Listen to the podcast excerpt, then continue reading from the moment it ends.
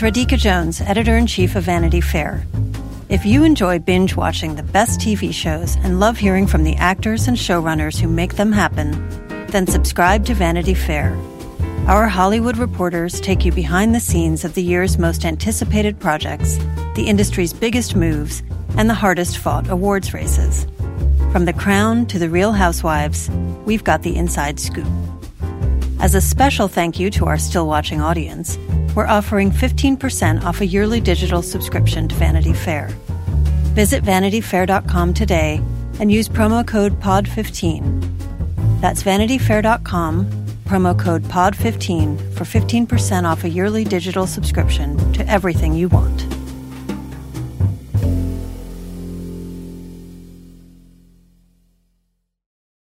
This episode is brought to you by Progressive Insurance.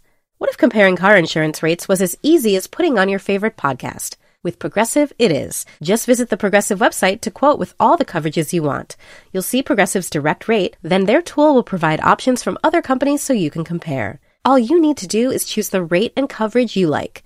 Quote today at progressive.com to join the over 28 million drivers who trust Progressive. Progressive Casualty Insurance Company and affiliates. Comparison rates not available in all states or situations. Prices vary based on how you buy.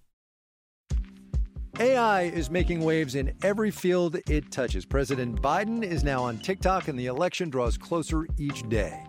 With so much going on in the world, it is hard to keep up with it all, let me tell you. Hi, I'm Kai Ryssdal, the co host of Make Me Smart. It's a podcast from Marketplace. And every weekday, Kimberly Adams and I break down the latest in business and the economy with short daily episodes to make it easy for you to stay in the know. Listen to Make Me Smart wherever you get your podcasts. Make your next vacation an experience for the senses. Andaz hotels and resorts draw upon the sights, scents, textures, tastes, and sounds of the surrounding culture to offer distinctive, luxurious stays worldwide. Learn more at andaz.com. The Romanovs. The Romanovs. I'm Olga Romanov. Michael Romanov. He said he was a Romanov? You know she's a Romanov. Checking in for Romanov. I'm a Romanov. I'm so tired of this Romanov shit. Nicholas Romanov. I could be a Romanov. He's Romanov too. Hello and welcome to Still Watching the Romanoffs. I'm Vanity Fair senior writer Joanna Robinson. And I'm Vanity Fair chief critic Richard Lawson. Today we will be discussing the penultimate episode of season one of the Romanoffs. This is episode seven titled End of the Line. And we'll also be speaking with episode star Annet Mahendru, who many of you may recognize from her work on The Americans. Um, this is an episode that is directed as ever by Matthew Weiner, but the people with sole writing credits on the episode are Andre Jacquemetton and Maria Jacquemetton, uh, a duo who have worked with Weiner since 2007 when they were, you know, worked with him on Mad Men. Uh, this is based on their true life experience trying to go to Russia to adopt a child. And I think you can really see the way in which this episode stands out from the rest of the season. Um, Richard, just generally, I mean, I already know, spoiler, because you texted me or messaged me, but like, what did you think of this episode? I thought this episode was great. I thought it prodded at a lot of interesting, um, contemporary things that for whatever reason have swirled around my life personally. Um, mm. then sort of buttressed by this really incredible central performance from Kathryn uh, Hahn, who is doing a similar storyline in a way to what she's doing wonderfully in the Netflix movie Tamara Jenkins film um, Private Life. So it's interesting to see her visiting the same topic, which is a couple struggling with infertility and adoption, um, but done in a much different tone and um, you know worldview. Yeah, so we should say that uh, Kathryn Hahn and Jay Ferguson, who a lot of people know um, as a member of the Pussy Posse, right? No, uh, he is, but also uh, one of one of my favorite performers on Mad Men. Uh, he played Stan Rizzo, uh, star as husband and wife Anka and Joe Garner, who have come because to Russia to adopt a child because they cannot have one of their own. Um, Annet Mahendru plays someone named Elena Ivanovich, who is sort of their like fixer. I don't know how exactly you would describe her. Um, and then Clea, the great Clea Duvall, uh, as another mother sort of in, in the same hotel, um, named Patricia. And, you know, this is, this is a story about, sort of um, expectations raised, expectations dashed. Uh, definitely, like I hate to use a phrase so cutesy as fish out of water, but I think this episode really even much more successfully, I would say, than last week's episode, which is a trip to Mexico. This trip to Russia, um, is really, I felt like sort of anxiously swimming through, um, a different culture the whole time. But I mean, as you mentioned last week, we were discussing, uh, Panorama episode six. Um, that is an episode told from the point of view of someone who lives inside this place. This is an episode told from the point of view of two white Americans who have come to Russia and are trying to navigate many layers of bureaucracy uh, in order to get to complete this adoption process. Uh, something goes wrong with the child. You know, the child that they um, have expected to adopt, Oksana, uh, is ill. And then like that prompts a discussion between Joe and Anka, um, about, you know, almost a like, do I really know you come to Jesus, uh, relationship conversation.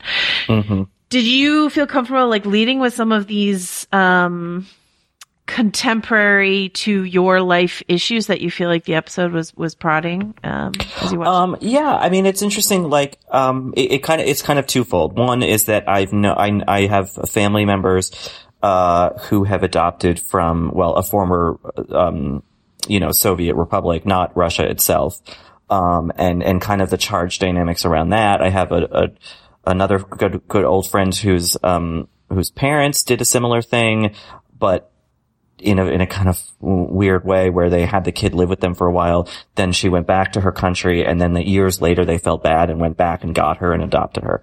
Um, and so there's a kind of fraught thing with adoption from that part of the world. Um, but also, you know, as a gay guy who has friends who are gay in gay couples who are considering having children, I think all of these ethical questions about adoption and about where these babies are coming from, why people are choosing babies from those particular places. Um, when, as J.R. Ferguson's character points out, there are many babies in this in in the United States who need homes, but it's a matter of oftentimes race, which I thought was, uh, you know, I thought that was interesting that was brought up in this episode. Um, so it's just a lot of stuff that I feel like I have conversations about in private life. Um, that, you know, it was just interesting to see. I'm not in the process of adoption or anything like that, but, uh, it was interesting to see, uh, that sort of staged out in this, the world, uh, the, the loosely, you know, t- tied together world of this show. Yeah, it's it's always interesting, I think, to watch a story where um, people start out on the same page uh, and wind up on completely different pages. You know, because this episode, for so much of the beginning of this episode, we see this couple, Joe and Anka, like as they navigate these very un- this very unfamiliar territory, they are a united front they are sort of like sharing glances and eye rolls and like, you know, whatever at the various things that they see, which may or may not be like really derogatory towards the current state of Russia. Uh, though I did talk, uh, speak with Annet a little bit about this. She is, um, was not born and raised in Russia, but like her, her sense is this is like very accurate of what's going on in Russia. She is of Russian extraction. Um, but, you know, whether or not this is wholly accurate, what we see are these, you know, this couple, husband and wife, they're united, they're excited, they're together. And then this thing comes that sort of drives this wedge between, you know, or, or illuminates a different worldview, like that they didn't know they were on other sides of. And I found the last shot of this episode, not to skip ahead, like, very uh well done and unsettling because it's you know we're back on the plane we're going home they've got their replacement baby um after the first baby is revealed as ill. Um you know Anka is insisting that they don't keep the ill baby. Uh Joe is like we made a commitment. We're keeping this baby. I don't even feel like I know you if you think you're gonna and then they get like a replacement healthier baby. And there's this big courtroom scene and then they're on the plane they're going home. And I I love Jay Ferguson in Matthew Weiner stuff. Like Stan Rizzo is one of my favorite characters on Mad Men, like big time. And that's, I don't, I don't, like, anyway, point being, the last shot, which is very like the end of the graduate, where you've got like two people happy and then like uh, the camera is just on Joe's face. She's in the background and his face like falls and you're just sort of like get this unsettling, like, uh oh, we don't know what's to happen. Uh, is this a happily ever after? I just find that so interesting because like, when you enter into a marriage, she says, not having been married, um, you know, you'd like to think that you're on the same page. And as you grow and as you change and as you discover things about each other, like uh, something like this, you can't plan for and you can't see coming necessarily.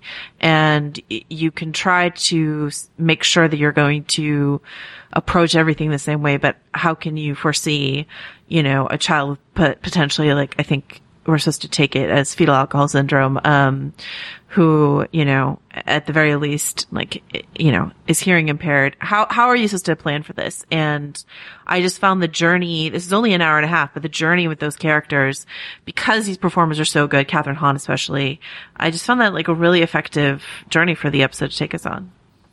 Yeah, and I think also, you know, uh, they're careful to keep it that we don't know for sure that anything is wrong with that first baby. Yeah, that's you know, we're going off a little girl pointing and saying a word, but you know, what does that really mean? Um, you know, I was thinking maybe they rubbed vodka on its gums to keep it quiet or something. Like maybe that's what she was referring to. Like it, it's not definitive that, that the first baby, the first Oksana is actually, um, you know, uh, has anything wrong with her health wise. Um, it's just all of that presumption. And I think that, you know, the, the cutesy title of this episode, which is referring, of course, to the town in Russia where they are, which is Vladivostok, which is the end of the Trans-Siberia Railroad, um, uh, on the eastern end of the railroad. Um, but also is referring to, you know, adopting a child is in some senses ending a family line. Um, and then we're talking about the Romanovs and all that. So I think that, uh, but I think that what that gets at in a really interesting way is when, um, Joe asks Anka, like, okay, but so what would it, what would you have done if that that one pregnancy had held and they did an amnio and it was Down syndrome? And she says, I wouldn't have done it. And she can say that now because it's past and it, she did never had to make that decision.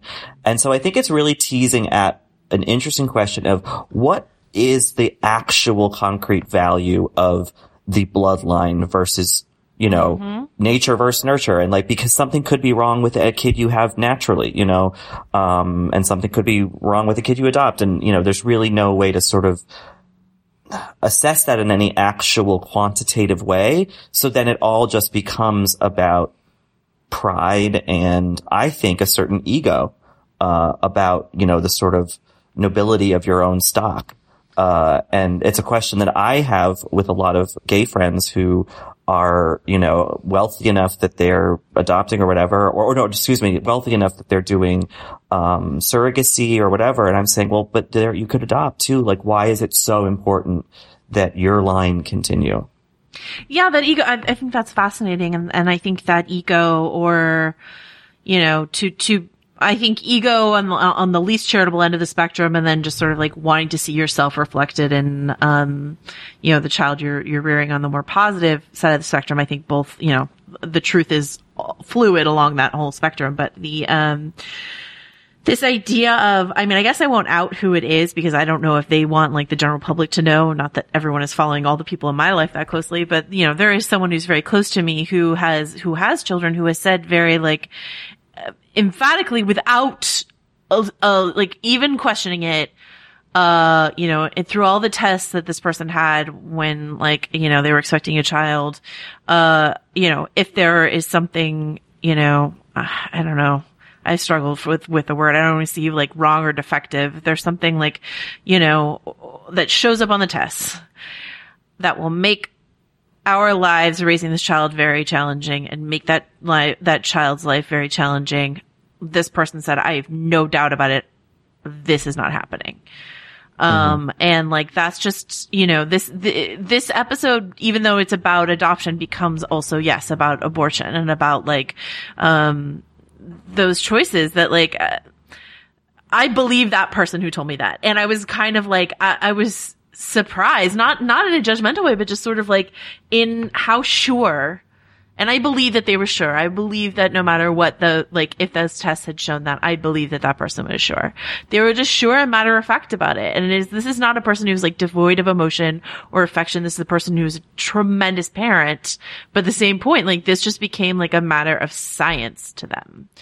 And then it's an even, uh, like more challenging conversation to have when you're talking about like a child that they can see. And I think the two centerpiece scenes of this episode are one, that fight that we keep referencing and that, that debate, that argument that these two married couple, this married couple has.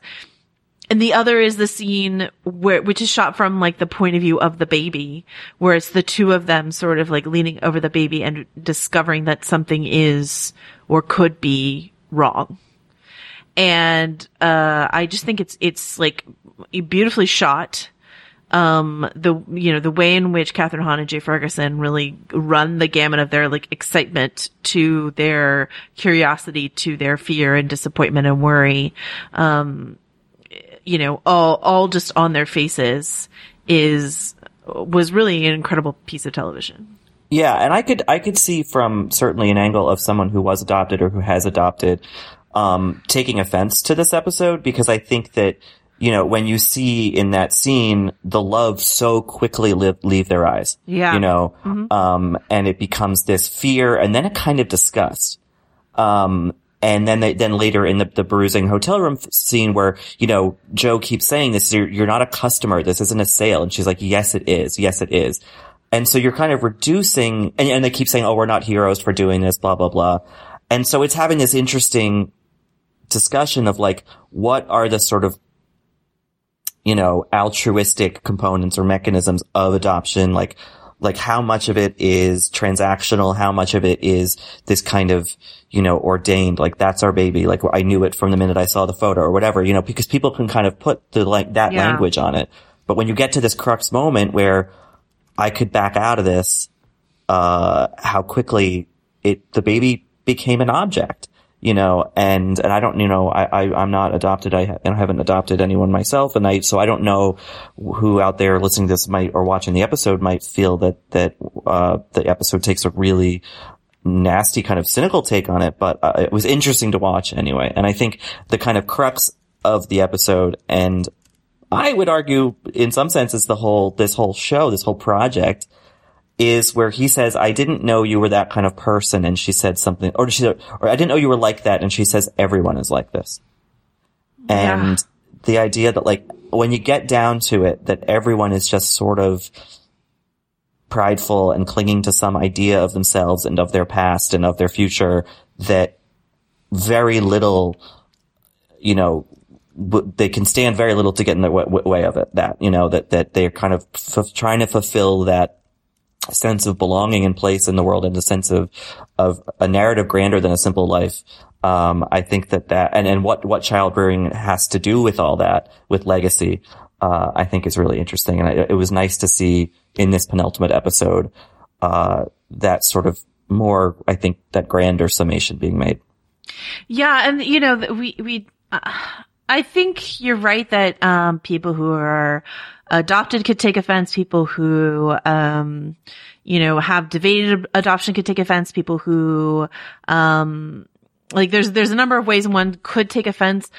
What I do think this episode does ra- rather beautifully is offer points of view that seem kind of binary. There's there's a lot of point of views because it's not just like Anka's worldview versus Joe's worldview. Because I really do feel like you get um the uh, Clea Duvall's character Patricia, you get her worldview, and you get um Annet as Elena. Um, you get that worldview. It's, it's all very like there's pragmatism and there's emotionality and there's um a whole bunch of little dots on the spectrum in between.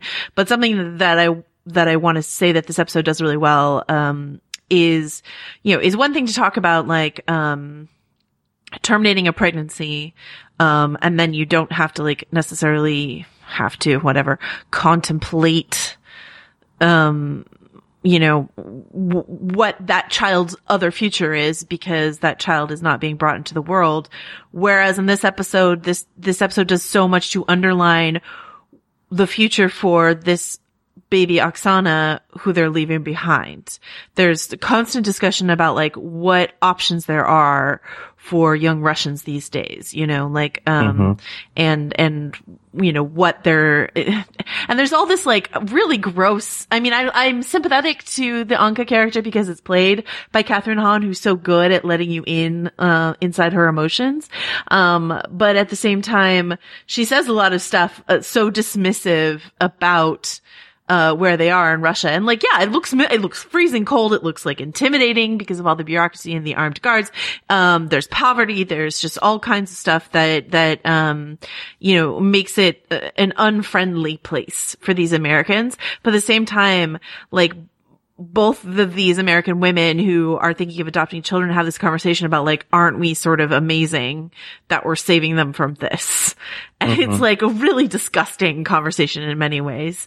Uh, Yeah. even, even though it's attended by their own American white guilt about saying it, they still say it. You know what I mean? And they still believe it. And so when they leave this other child, when Joe and Anka leave this other child behind, um, they're leaving this child in, in conditions that they deem unworthy to even talk about, you know? So it's, Mm-hmm. it adds a layer. Yeah.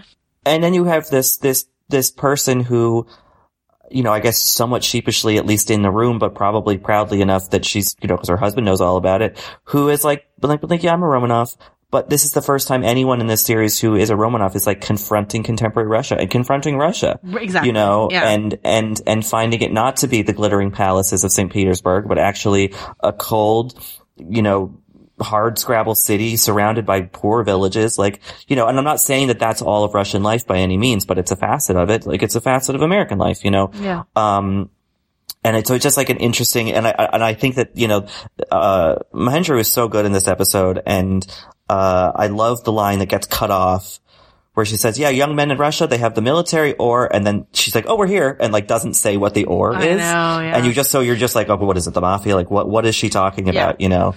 Um, and then there's, of course, the stilted conversation that Anka has with the sex worker at the hotel and like the sort of patronizing way she talks to her. She's like, do you want to buy a nice house? And the girl says, here? like in, in sort of disbelief. Yeah. Um, so I think that it's interesting to watch the show kind of finally arrive in Russia, uh, and, and, and sort of think about, uh, all that. And I think that, that, that, that tension, uh, of them arriving there and being like, oh my God, where are we is so well done in the first, you know, portion of this episode where it's almost playing like a thriller.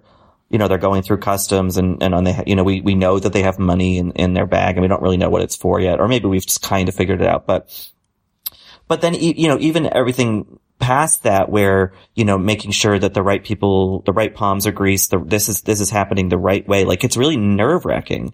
And then you have Elena kind of being, you know, sort of stern and businesslike, but then leavening it and being like, no, it's no, no big deal. Everything's fine. Everything's fine.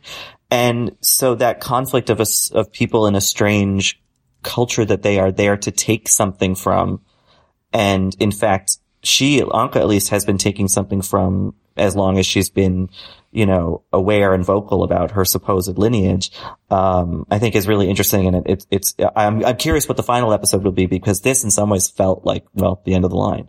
I think this episode has so much going on and I'm all the more impressed by it given the fact that it was written by a husband and wife team who seem to have gone through, uh, you know, who knows exactly how autobiographical this episode is, but it's certainly based on their experience. And I think it's, um, you know, if it is very autobiographical, it's brave for this woman, Maria, uh, to like paint herself in this light because there's so much judgment around women and motherhood and your approach toward, you know, the, the nurturing way you're supposed to be. Uh, the way this episode is gender flipped in its, um, you know, and it's sort of standard reactions, emotional reaction versus rational reaction or whatever.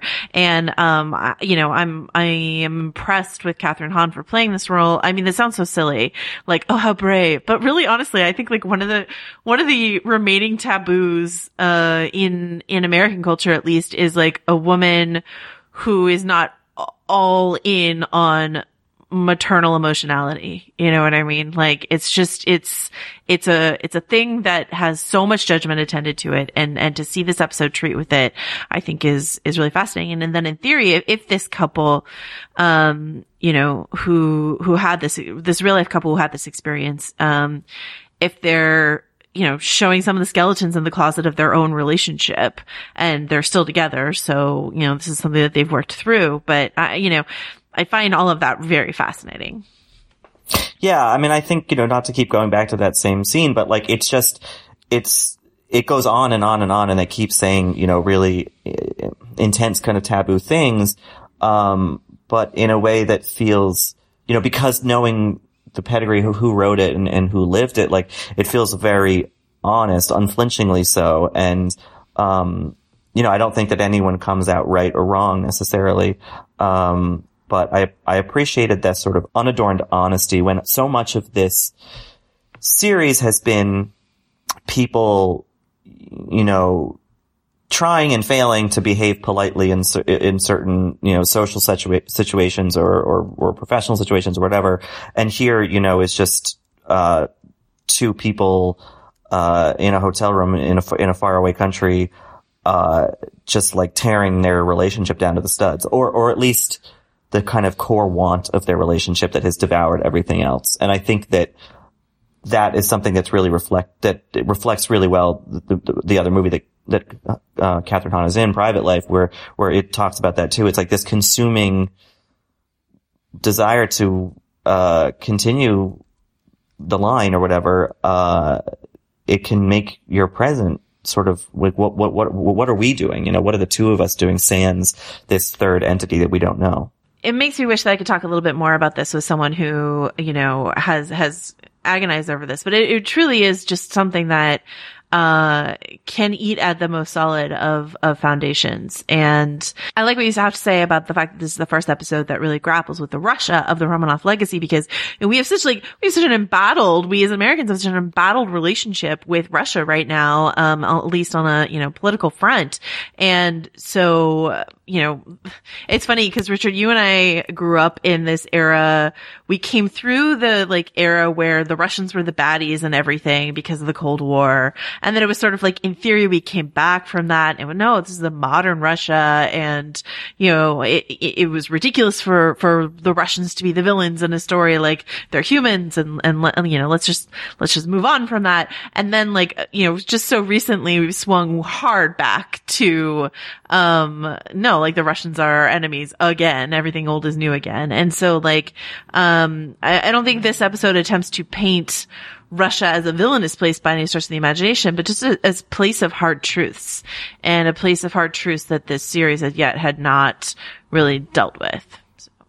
Yeah. And, you know, Russia for a long time, you know, pre Bolsheviks, you know, and, and post, uh, is, has been a country that has struggled and, and not even just a country, but an idea of a territory, you know, with the USSR and everything that has struggled with a sense of place and belonging. Like, is it European? Well, you know, in the Tsarist era, they really were certainly trying to be. And, you know, as, as Joe points out in the episode, the Romanovs weren't even Russian. They were German. And, and I, I think that, you know, contemporary Russia certainly is, you know, straining to figure out their place in the world, you know, violently at times uh, from the government, but you know, I think in a national identity in in in, different and more complicated ways. Uh, and so, you know, if that's the kind of vaguer thematic thing of this show, uh, I think this is definitely the episode that distills that, I think, the most smartly and affectingly. Yeah, absolutely. Um, well, this seems like the perfect opportunity to go to our conversation with Annet Mahendru. At Andaz Hotels and Resorts, travel means taking in your destination's every sight, smell, taste, touch, and sound. From London to Maui, Napa Valley, Tokyo, and New York City. Andaz Hotels and Resorts draw on the unique, authentic senses of locales around the globe to dissolve the barrier between your destination and your luxury hotel experience. Visit Andaz.com to learn more. Hi, I'm Michael Calore, the co host of Wired's Gadget Lab. And I'm Lauren Goode, the other co host of Wired's Gadget Lab. Get ready to dive deep into the cultural phenomenon that's been shaping conversations, sparking movements, and breaking barriers for over a decade.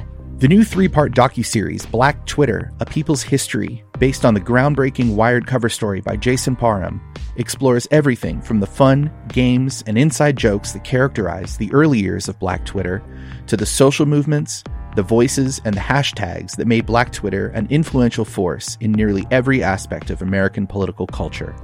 Join us as we unravel the threads of this digital community, tracing its origins, celebrating its triumphs, and exploring its impact on society at large. Watch the series from Onyx Collective in association with Wired Studios, premiering on Hulu on May 9th.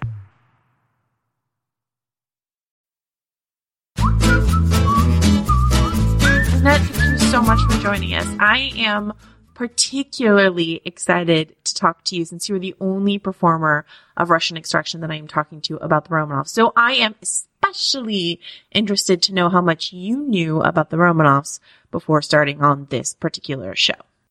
Well, the first thing my mom threw at me is that, oh, actually, I knew that a while ago. And I kind of didn't, you know, thought it was a little silly. Um, on my mom's dad's side, uh, his um, brothers and sisters are a bunch of scholars, and apparently there's some sort of relics that they held on to or have, and you know they trace back and somehow think that that they're actually related. She said that to me again, and I was like, okay. And I've I've maybe said that to one other person because, you know, but hey, why not? Because we're all pretending to be Romanovs on the show anyway, so you're telling me that you're you're a Romanov. No, I'm not saying anything. I'm saying that uh, my grandpa's siblings are saying that. what do you think in Russia? In I've never, I've never met them. Oh, I haven't seen them in a very long time, and I don't remember meeting them. But you know, maybe they're walking around in like uh, cape, bizarre stuff. what what, You know? what do you think it is about claiming to be a Romanov? Like, what is what is the obsession behind the Romanovs? What does it mean to claim to be a Romanov? Like, what is that all about? Well, it's you know, it's uh, ordinary folks wanting to be extraordinary, you know, and uh, um, you know, in my in my episode two, Anka and Joe Garner, they go uh, played by Kathryn and Jay. They go to Russia to trace back her lineage, lineage, and and she believes that, and and she wants a baby with Russian uh, from the Russian gene pool, so it could be more like her. So, um, you know, we all are trying to connect in any way we can to something greater within us. I, I don't know. I don't know if this is exactly true, but I think it's true that your episode is the is the only one that's based on very much on a real story of um, Maria and Andre Jacquemetton like told this story of them trying to go to Russia to adopt a baby. Uh, you know, were you aware of that when you're making it? Did you get to talk to them about their experience? Like, how is that involved in this episode?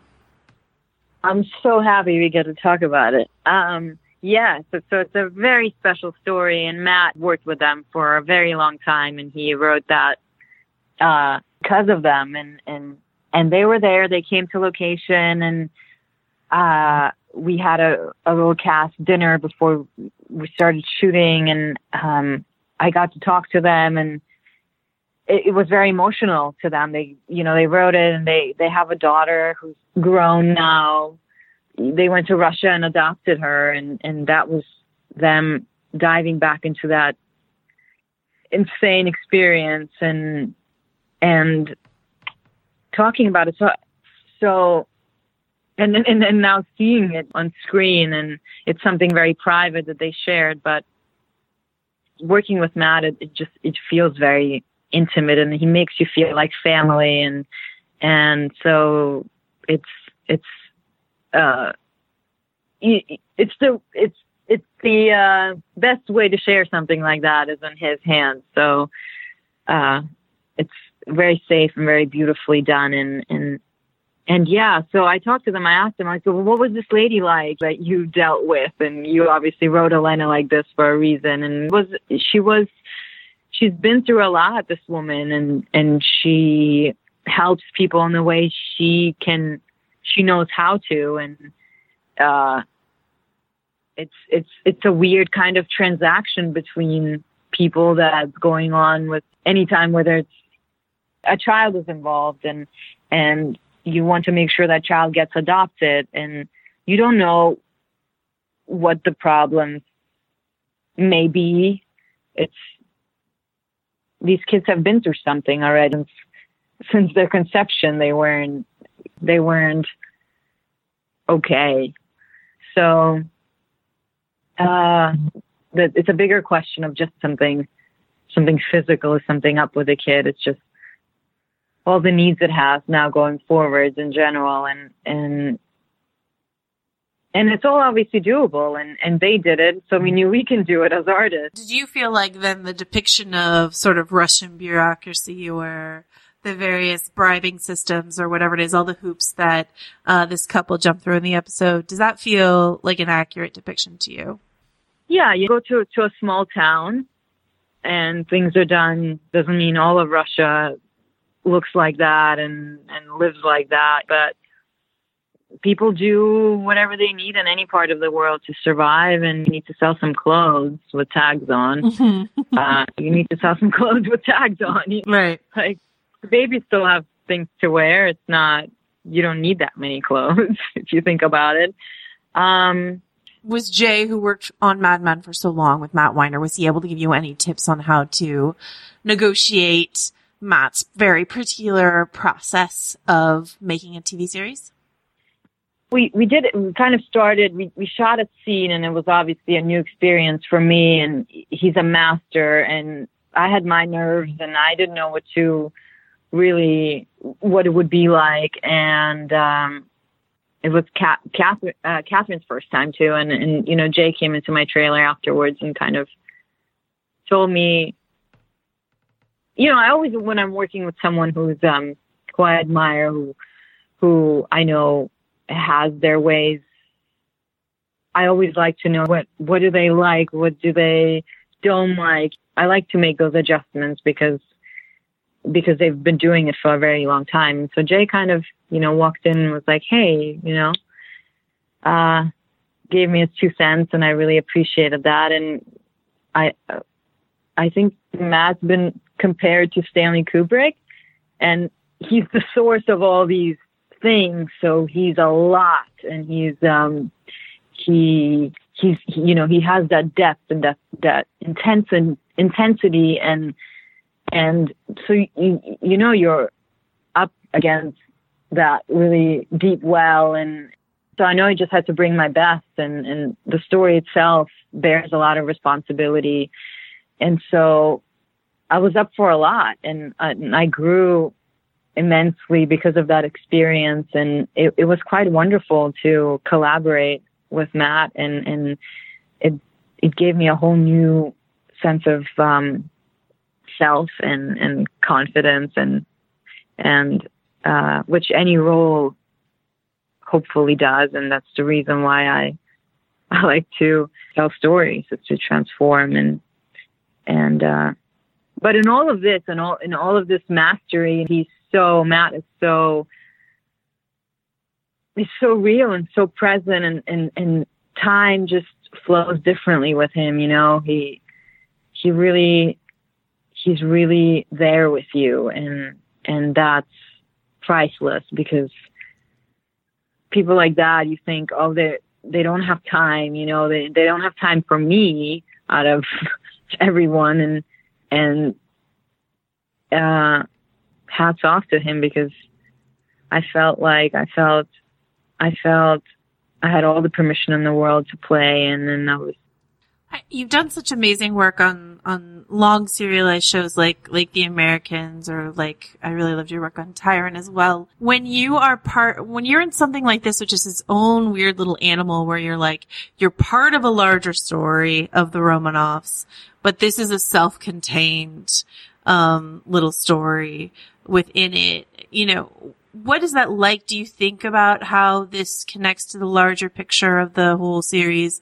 or do you just focus on your own little story that you're telling? Oh, well, he did say uh, I was obviously very curious about how it, it fit into the big picture, and he said, you know, it's about it's about love, and that was beautiful and and put things at ease, and it's ultimately about be, being authentic, getting to know each other, um, taking the leap and, and getting what we really want, what we've been dreaming of. And this couple goes to, to Russia for crying out loud and to, to have a family and leave their home to make a home somewhere else and then bring it back and, and make it all work. And, and that's crazy beautiful. And, and I was, and I got to play the person who was, uh, who's, uh, alleviating them in that process. So and so we people from different countries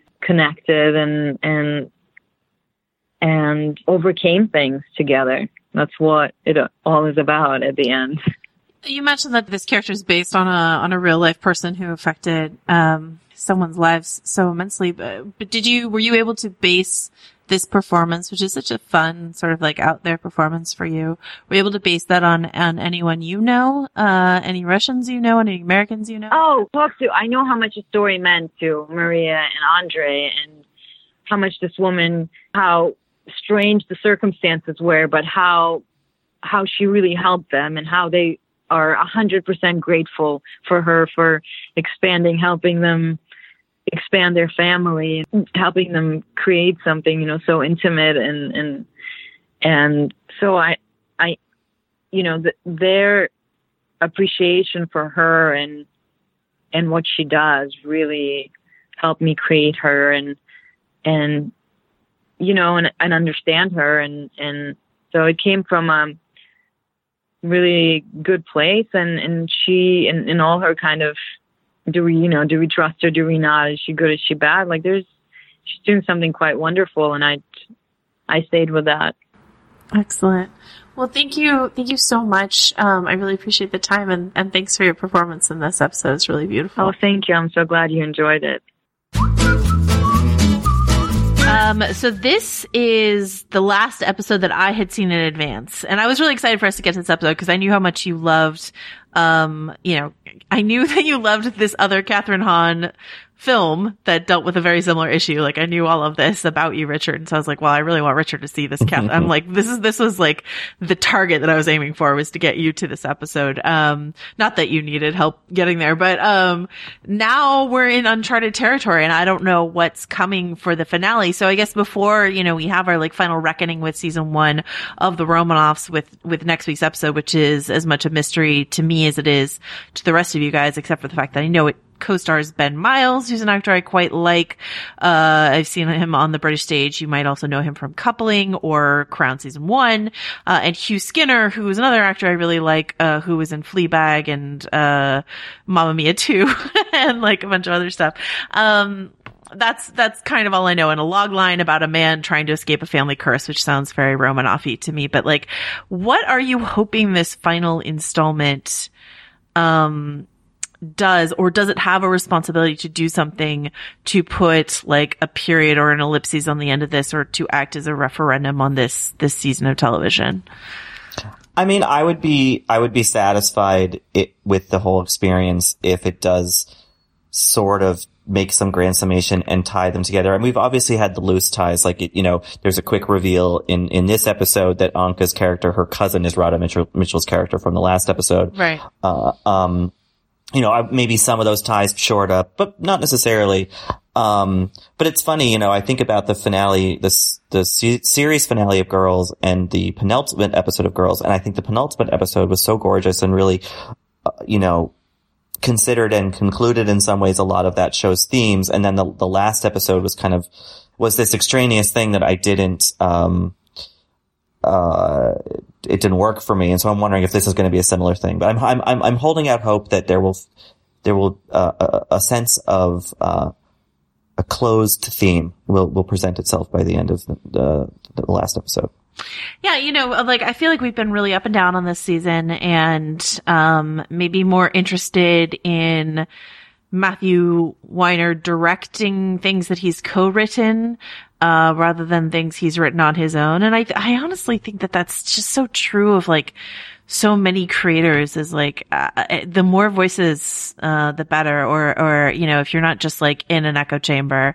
Um and and so I, I really responded to this episode as it was written by this other couple. And and you know m- you know my favorite episode was also written by someone else. And so uh, you know I'm, I'm curious to see what what all Matthew Weiner has to say to wrap it all up. Um and you know we will withhold sort of judgment on the season as a whole. But I do feel like that final installment has uh, I think this, I actually think this episode would have been a really good thing to end on, as you say, the Yeah. penultimate episode. And so now I'm like, okay, well, it was so good that you're holding it for the end. And can it possibly top, you know, Kathryn Hahn in knitwear in Russia? I don't know. Um, but Right, because there has to have been a reason why the episodes were scheduled this way. Yeah. Presented You the way they were presented and what was held back and what wasn't and all of that. So, um, you know, uh, finales are often held back, so I'm not reading anything major into that necessarily, but, um, why, you know, yeah, the question we're going to want to ask, which we haven't necessarily been asking throughout, I guess I would ask why that first episode was the first episode. Um, and I would ask why this last episode is the last episode, since we're not telling a linear story. What, why does it matter to put the pieces together the way that they've been put together? So, Mhm. yep. All right. Well, until next week, where can people find you? Not in Vladivostok, I'll tell you that. uh, they can find me uh, on Twitter at Rylaws and on VF.com. Where will you be until the end?